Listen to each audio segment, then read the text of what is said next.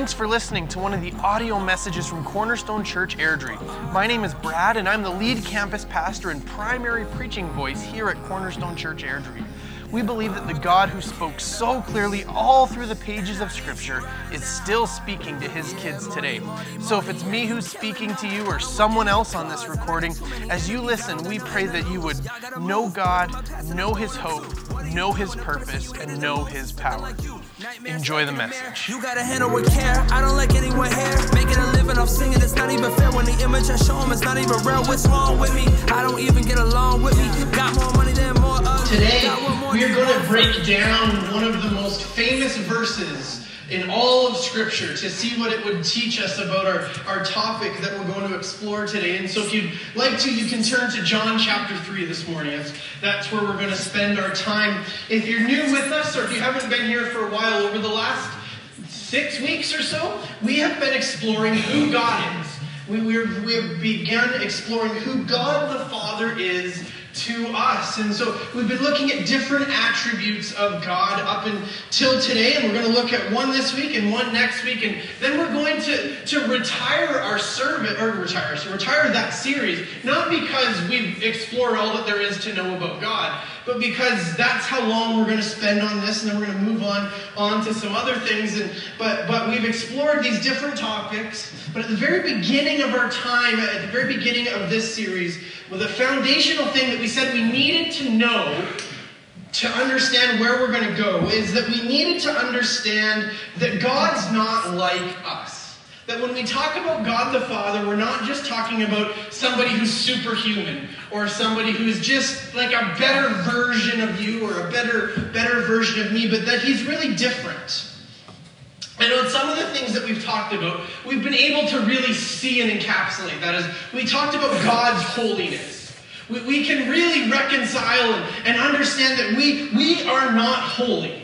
And so when we talk about God's holiness, we can understand God is different. Now, God makes us holy, but in and of ourselves, we're not. Or as we talk about God's justice, or as we talk about these God's all these different characteristics that we've explored, we can see, yes, I can understand that, that that's different from me. Now, the one that we're going to talk about this morning is one of the places that we can perhaps fall into the trap of thinking that we can understand God in human terms through this. When in fact he, he's very different. First John 4 tells us the attribute that we're going to talk about today when it says, And so we know and rely on the love of God for us. God is love. This morning, what we're going to talk about is that God isn't loving. God doesn't have a quotient of love. He isn't capable of large amounts of love. God isn't loving. God is love. That, that love is not just a word that we use to describe God, but the definition of love is God. To say that God is loving is to have it backwards. Loving is God. That, that when we, to, to understand what God is, to understand who God is, we need to understand that love isn't just something that God does, but love is something that God is. Love is who God is. It is what He is. It's more than just a disposition or a quality. It is what makes up God. And as people, this, this is something that we can get confused because we use the word love for so many different things and sometimes it can give us a false sense of security that we really know what it means. Because we will use it so frequently. What are we having for dinner tonight, huh? Oh, we're having tacos. Oh, I love tacos. And then after that, we're going to have ice cream. Oh, I love ice cream. And, and I look at my kids and I say, oh, I love my kids. But I don't love them like I love tacos. And I look at my wife and I say, I love my wife. But I don't love my wife the way that I love tacos, and I don't love my wife the way that I love my kids. It's different, and I love you, and I don't love you the way that I love tacos. And I don't love you the way that I love my kids, and I don't love you the way that I love my wife. I love you differently. That we'll use the word love to describe so many things that sometimes when we talk about God as love, we can settle and go, I know what that one means. I know, I understand love. And as people, we are completely wired to be conditional. Everything that we pretty well do, every relationship that you, we have, when you boil it down far enough, is conditional. I've told this before, but some of you are new, so you've never heard it before. Um, but it's a funny story. So, um, but when Yvonne and I were, were in our premarital counseling, we, we took a, a test and it was to determine sort of as, as it asked like a thousand questions or it was probably less than that but of, of, like all of our thoughts on all of these different things and then it analyzed our answers and like came up with spots that could be like potential tension points inside of our marriage that she thinks this way and I think this way. And, so you may want to have a chat about this because it may be a, a place of struggle. And so one of the things, one of the questions on, on the, the, the test, I guess, was, was could your spouse ever do something that would cause you not to love her? And I answered, yes, absolutely, she could do something that would cause me not to love her. Now, her and her infinite grace and her love and her belief in me said, no, he would never do anything. And, and I believed that about her. I don't believe that she ever would, but the question wasn't, would she? The question was, could she? That's right. She could kill my kids. and then I wouldn't feel the same. I wouldn't be like, oh, honey, I love you. there are things, now, now our, our marriage is not highly conditional. But if you boil it down far enough, if you if you keep stripping away layers and layers and layers and layers, essentially every relationship that we have, if it boils down to could they, the answer eventually, if you keep asking bigger and bigger questions, is yes. And we're wired to think and believe and understand that our relationships, and inside of our relationships, when I'm doing and being good, I'm deserving of love and credit. And when others stop or start doing and being good, they are deserving of love and credit. And if I stop doing those things or someone else stops doing them, then love and, and credit need to be pulled back. They're, they're no longer deserved. And in lots of ways, actually, this isn't a bad thing. It allows us to have healthy boundaries inside our relationships. It allows us to be able to look and go, you know, this person is not treating me the way that I should. You know, this, is not a healthy relationship. And to be able to have those kinds of boundaries, it's actually not a bad thing. But as followers of Jesus, it can be really difficult and we can struggle with taking this thing that is essentially true in all of our relationships a thing that's universally true to some degree in every relationship that we have, and not applying it to our relationship with God. That somehow uh, placing it on a relationship with our Heavenly Father, that when I'm doing and being good, then I'm deserving of love and credit from my Heavenly Father. And if I stop doing those things, then His love for me changes. It's hard for us to not take what we know to be true and place it on God.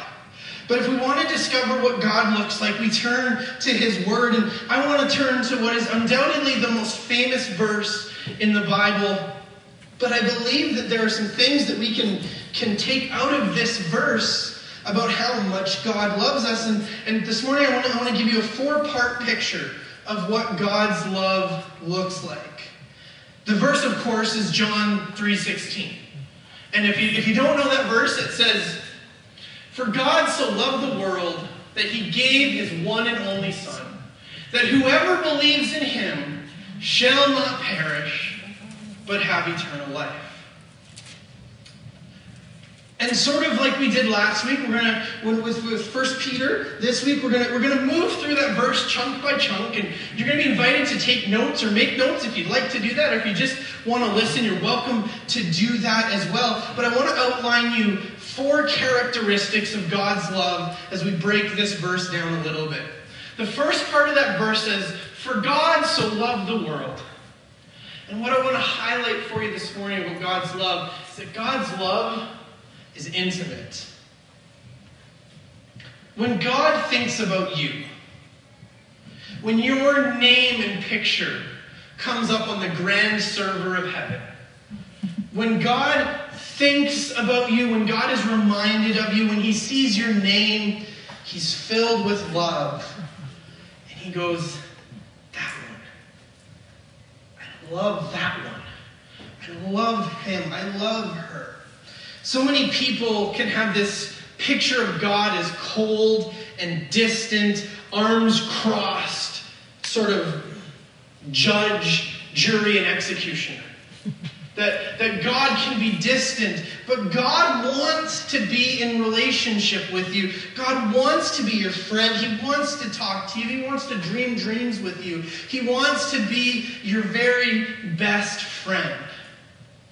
But sometimes we can have this picture of God that He's like an energy, or He's like the Force in Star Wars, or he, he's some kind of this distant thing that is, that, that we can come close to, that we can sort of approach, but really it's, it's not us. In Star Wars, they'll say, use the Force. It, we sometimes, well, I can use God, but there's not necessarily this, this close connected. God isn't just this extracurricular, outside, disconnected, distant thing that exists, but God is connected to us, to our lives, to you as a person, to you as an individual.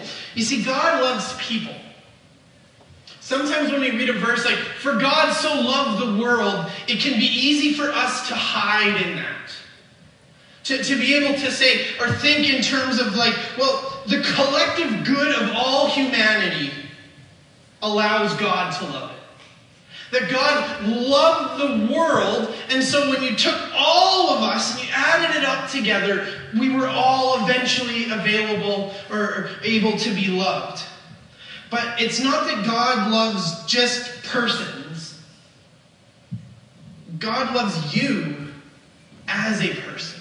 He is close to you as a person. The Bible talk about we'll talk about it like this. God's love and intention with you extends to a place that if we if someone was to be like God is to us, we would say that they're struggling with obsessive compulsive disorder. The Bible will tell us, scripture will say that God knows the number of hairs on your head. Now, I don't know, it's certainly not a first date conversation. And I don't know which date conversation it would be to reveal to your boyfriend or your girlfriend, I love you so much, I want to count the hairs on your head. that I think that would be a gigantic red flag inside of a relationship. that you would say, hold on. No. Now, now, of course, for some of us, it's not a long time. So if Yvonne wanted to count, it might not take so long. but years ago when we started dating, there was a lot more of it up here. I'm not saying there's a connection, I'm just telling you facts. but scripture will say that God knows that when it comes to you as a person, it's not just that God's aware of your existence. It's not just that God is cognizantly aware that you exist and He kind of knows what you like and what you don't like. God knows you better than anyone could ever even attempt to know you. He knows you on a deeper level than anyone could ever attempt to know you. When you have sorrow, when you've been betrayed, when you're crying, when you're hurting, when you are depressed, when you feel like you're just the most unlovable, worthless person, God's heart is breaking with yours. He sits with you, He loves you. When one of Jesus' closest friends, Lazarus, died, and Jesus encounters his sisters, Mary and Martha, and they are hurting. They are crying. They're angry with Jesus. They're angry with the situation. Their heart is broken. Their brother has died. Jesus doesn't stay distant from them, He doesn't condemn them. He doesn't reprimand them for their lack of faith. In this moment where they're broken and they're upset and they're even accusatory towards Jesus, saying, If you had been here, he wouldn't die. Jesus doesn't say, Woe to you of little faith. Give me five minutes. That's not his heart to them at all. But instead, he comes close to them and he cries right alongside of them. And he does the same with us. And he does the same for you. He doesn't remain distant and uncaring and at arm's length away from you. But the Bible will say that we have a Savior who's well acquainted with the things that we go through. His love is intimate. He cries with us. He celebrates with us. He's not some impersonal force. He's not merely some moral arbitrator. But he cares for you. For God so loved you. Not just the world, He loved the world, but He loved the world and you and me and everyone in it. That He looks at you and He said, That's somebody worth dying for. He loves you, His love is intimate. The next part of the verse in John 3:16 says that he gave his one and only son. The next thing that you need to know about God's love is that God's love is sacrificial. One of the problems for us in understanding love, and we talked about it a little bit this morning, and, and how God's love fits and it all works together, is that we've used this word love for so many things. And because the world, word love can be so wrapped up in emotions and romance and sexuality, and there's an aspect of the way that we use the, that word love in those contexts that make it applicable. But fundamentally, love is a disposition or a choice that wants the other person's best no matter the cost. It is a selflessness, a longing for someone else's best. And to give us a clear picture of, of the sacrificial love for Jesus, of his love for you and his, his wanting for the best for you no matter the cost, we, we can turn to Jesus' death on the cross. And I want to I want to I want to say something to you now that, that may be challenging for you to understand, but hopefully as I unpack it, you'll understand it. But emotionally, Jesus didn't want to die on the cross. Emotionally, we read about this in Matthew and in Luke when Jesus prays in the garden. He was anxious. He was overwhelmed. He, he asked his disciples, Can you stay up praying for me and, and praying for you? And he prays himself. And, and when he prays, he says, Father, if it's possible, may this cup be taken from me. Father, if, if it's possible for us to do this in any other way, God, God, can, can Father, can we do that? God, if, if I don't have to do this, if there's another way, God, what, whatever that other way is, can, can we do, can we do that? As a father, I can't imagine the breaking heart that you would have. Just knowing that your child was going to go through beatings and torture and pain, ridicule and death for nothing that they had done. on Friday, um, or I guess it would have been Thursday, Yvonne called me. Um, Owen, my, my oldest son, had been working on a project at school, and he had poured his little heart into this with a couple of his buddies, and it got wrecked. And he was in tears. And he just came out of school, and Yvonne was picking him, up, and he was just bawling and he couldn't even talk about what had happened and, until we got home and Yvonne got home and was able to, to find out what had happened and, and it, he, he didn't know what had happened but his project had gotten wrecked and she was upset and she called me and i was upset and he built a teepee out of paper and sticks but my father's heart for my son was broken because the poor little guy was in pain. And it was just a little social studies project. but as a father looking into your son's eyes as your son is pleading with you, is there another way that we can do this? As a father looking into the eyes of your child and saying, I'm sorry, son. This is the way it has to be. And we can see where Jesus is at again in Luke 22 44, where it says, being in agony. Jesus is in agony. He prayed more earnestly. It says, then sweat became like great drops of blood falling to the ground. This is, there's a clinical term for this and a word I can probably not pronounce, but it's hemathodrisis or something. Around the sweat glands, there are multiple blood vessels that form a neck like form and under pressure of great stress the vessels constrict and as that anxiety passes the blood vessels dilate to the point of rupture and the blood goes into the sweat glands and as the sweat glands are producing a lot of sweat it pushes blood to the surface coming out as droplets of blood mixed with sweat it's a real thing that happens. It's not just a metaphor that the Bible gives us, it's a real stress. Jesus knew what he was going to face. He knew he was going to what he was going to have to suffer and endure. And he knew that the wheels were in motion and that the next hours were going to be unlike anyone had ever experienced before or would experience after. Jesus knew what was coming. And it was such anguish and stress and difficulty that his blood vessels were beginning to burst.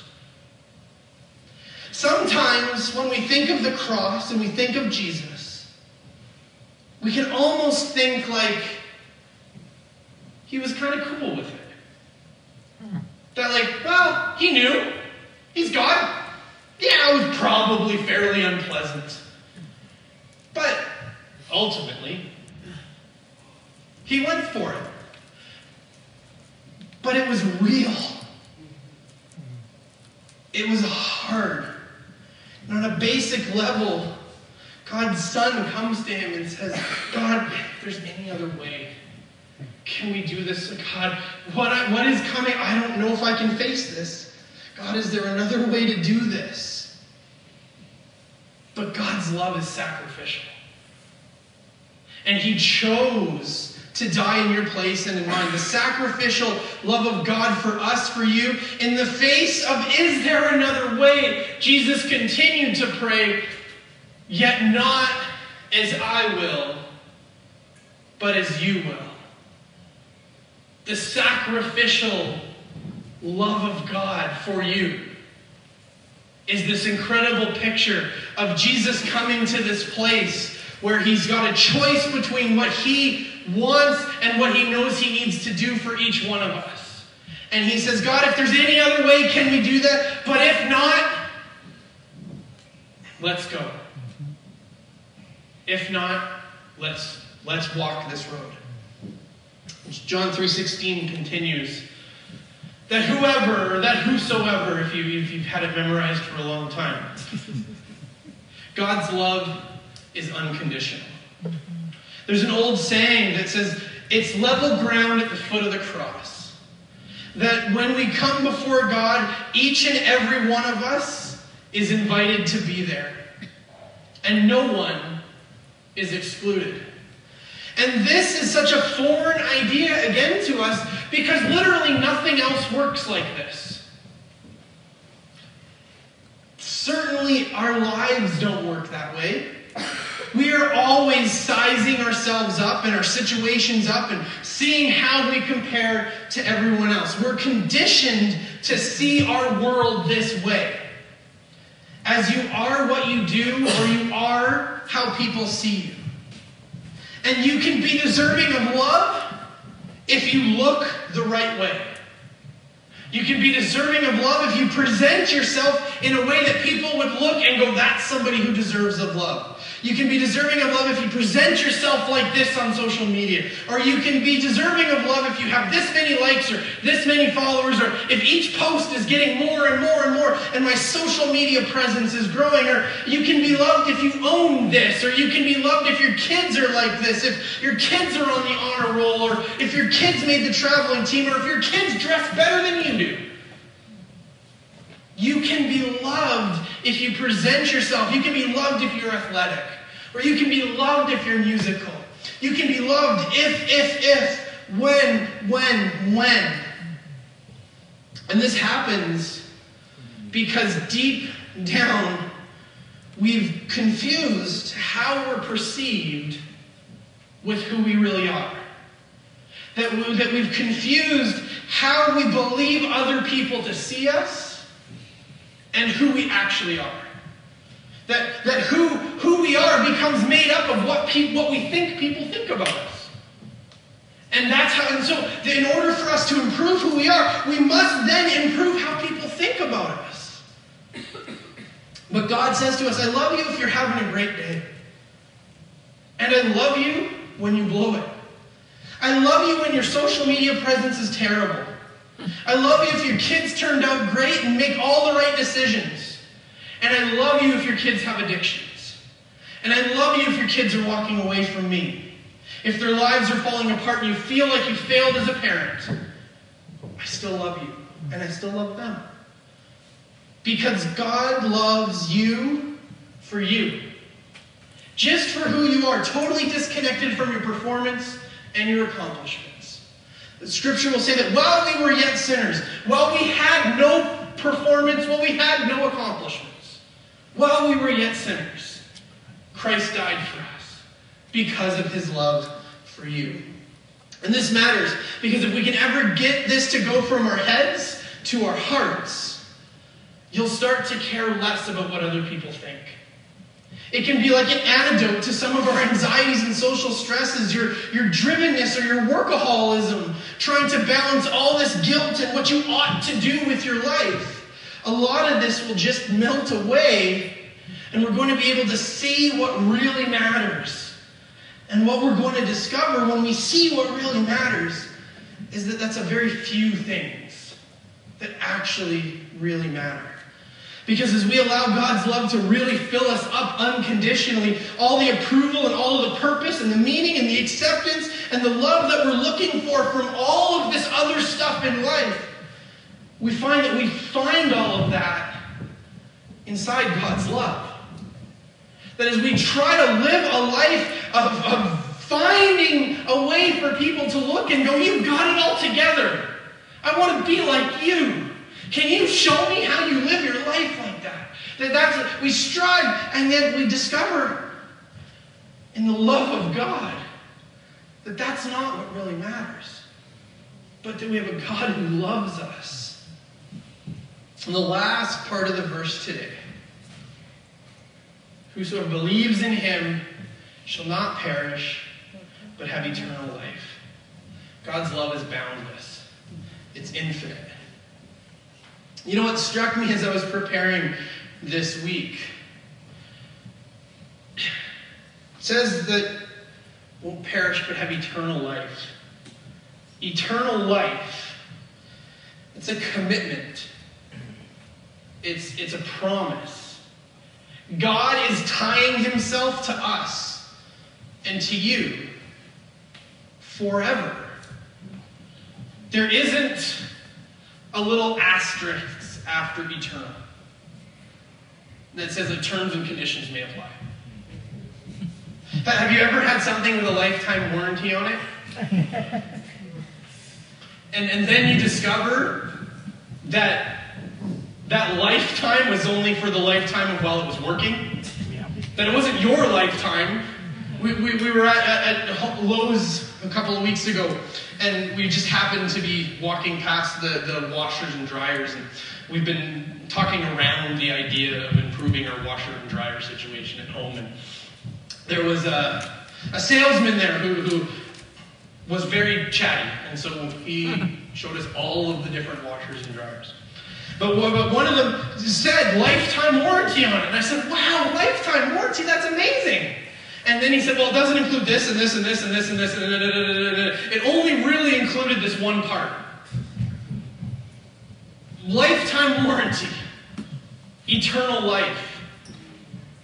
That we're, when God said, Whosoever believes in me shall not perish but have eternal life, there's no asterisks.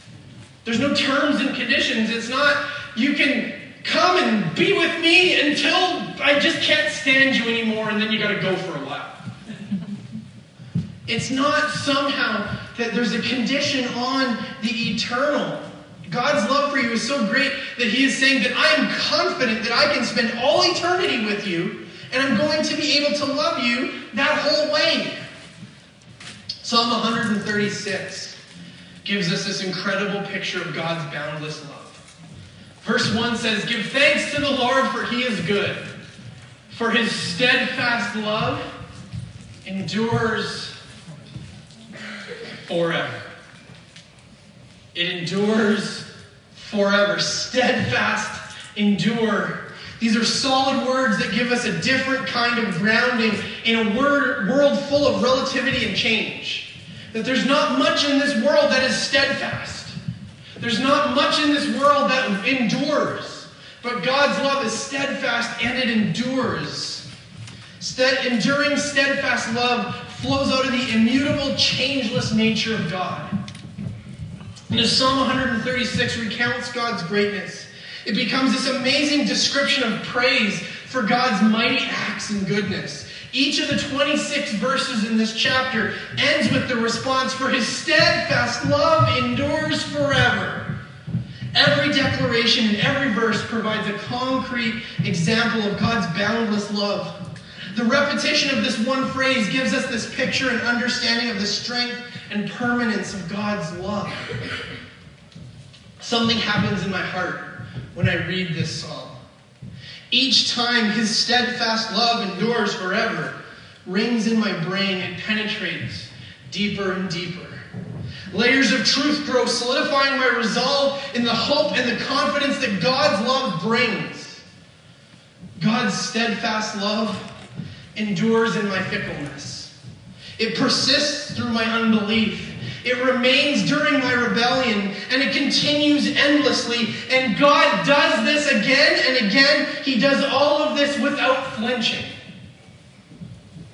God's love for us is fixed, firm, and constant. Continues to exist regardless of our feelings, our responses to Him, or our circumstances. We can count on the steadfast, endless, infinite, boundless love of God that it will never come to an end.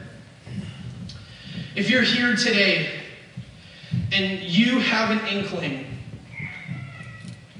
that I don't think God could love me, I am into stuff.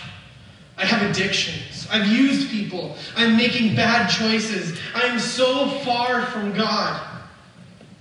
Today, God is inviting you to come and just experience the love of God the Father. Scripture will see, taste and see that the Lord is good. And He's inviting you today, if you doubt the love of God for you, to just come and have a taste. Just come and see, and you'll discover the steadfast, boundless love of God. The Father's love. Come and receive the love of God. God is calling to you, and He loves you. You don't have to earn it. He wants to forgive you. He cares for you just as you are. Here, as you surround my heart. Thanks again for listening to one of the audio messages from Cornerstone Church Airdrie. I pray that you were blessed by what God had to say in this message. If you would like to connect further with Cornerstone Church, there are a couple places you can go. First is our website, cornerstonefoursquarechurch.com, and select the Airdrie campus. And some of the best ways to connect with us is through our social media channels. You can like us on Facebook at facebook.com slash cornerstone airdrie, follow us on Twitter at csairdrie, and on Instagram at cornerstone airdrie. If you'd like to connect with the pastoral team at Cornerstone, you can do that again through our website, cornerstonefoursquarechurch.com click on the Airdrie campus, then click on the About Us on the main menu, and then one last click on our campus pastors. You can also subscribe to our podcast on iTunes and get new messages delivered directly to you. We are so thankful to be able to share the gospel message of Jesus Christ with our community in Airdrie and with you today. At Cornerstone Church Airdrie, we are a family not by blood, but a family that's been bought by blood. And that family includes you. We follow Jesus together. As family, we go. Here, as you restore my soul, piece by piece, you patiently make me whole. And you pick me up again, remind me to whom I belong. I have never been more than a child in your arms. When you are holding me, I don't have to be strong. Cause I know that I am